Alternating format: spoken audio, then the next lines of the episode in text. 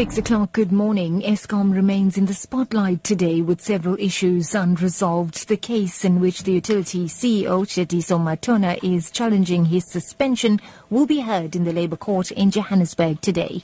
Meanwhile, there's no word yet on whether Eskom's board has voted on the future of Chairperson Zola Tsotsi.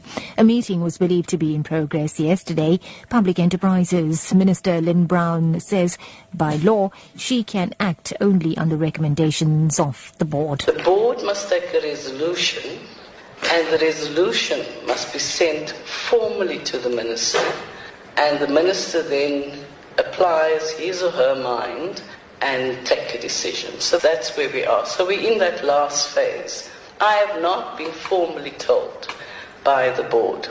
Am I worried? I'm very worried because Eskom is a strategic asset all of our lives depend on it, the economy depends on it.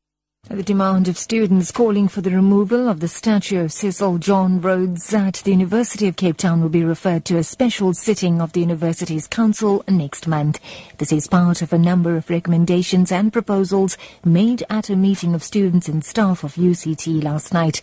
Here's UCT Vice Chancellor Max Price. We're going to be meeting with the Senate, which is the professors and academic staff. I'm going to be meeting with the non-academic staff, the support staff. We're going to be meeting with convocation, that's the alumni of the university And in two weeks' time, this will go to the council. And the council will be listening to all these arguments. They'll have lots of feedback from people from the public as well that have come in through email, over 900 emails already, and they will make a decision. And our proposal is that they should move the statue. Meanwhile, there will be no instant response to a memorandum submitted by students at Rhodes University in Grahamstown calling for the name of the institution to be changed. Vice Chancellor Sizwe Mabizela says the call for the name change is a sensitive issue. The issue of the name is a very sensitive one, but uh, we have agreed that we need to create appropriate fora and appropriate avenues for a meaningful engagement on the issue of the name of our university.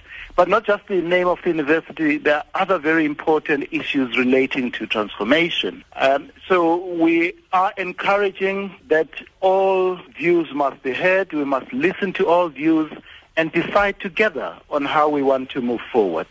In other news now, Cooperative Governance Minister Pravin Gordhan says since the launch of the Back to Basics strategy for local government, there's been an improvement in governance, service delivery and community engagement.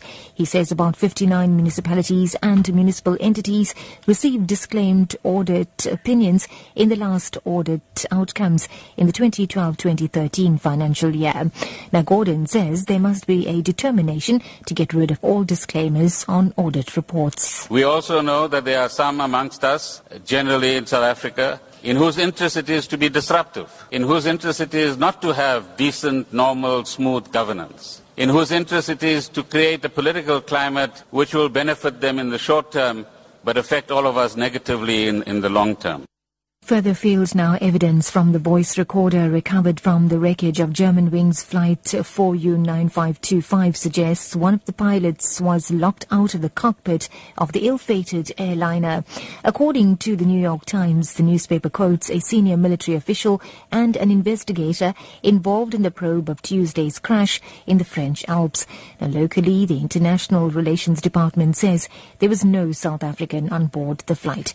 All 150 passengers passengers on board the plane were killed. Germanwings cancelled one flight yesterday, with the company saying some crew members were too distressed to fly.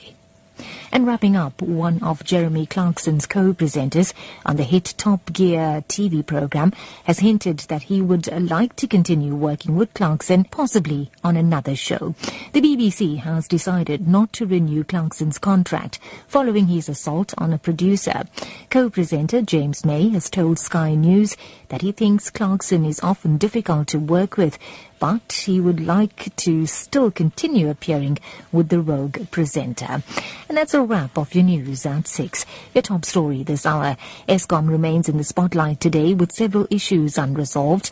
The case in which the utility CEO, Tshediso Matona, is challenging his suspension will be heard in the Labour Court in Johannesburg today. For Lotus FM News, I'm Navitha Gajraj.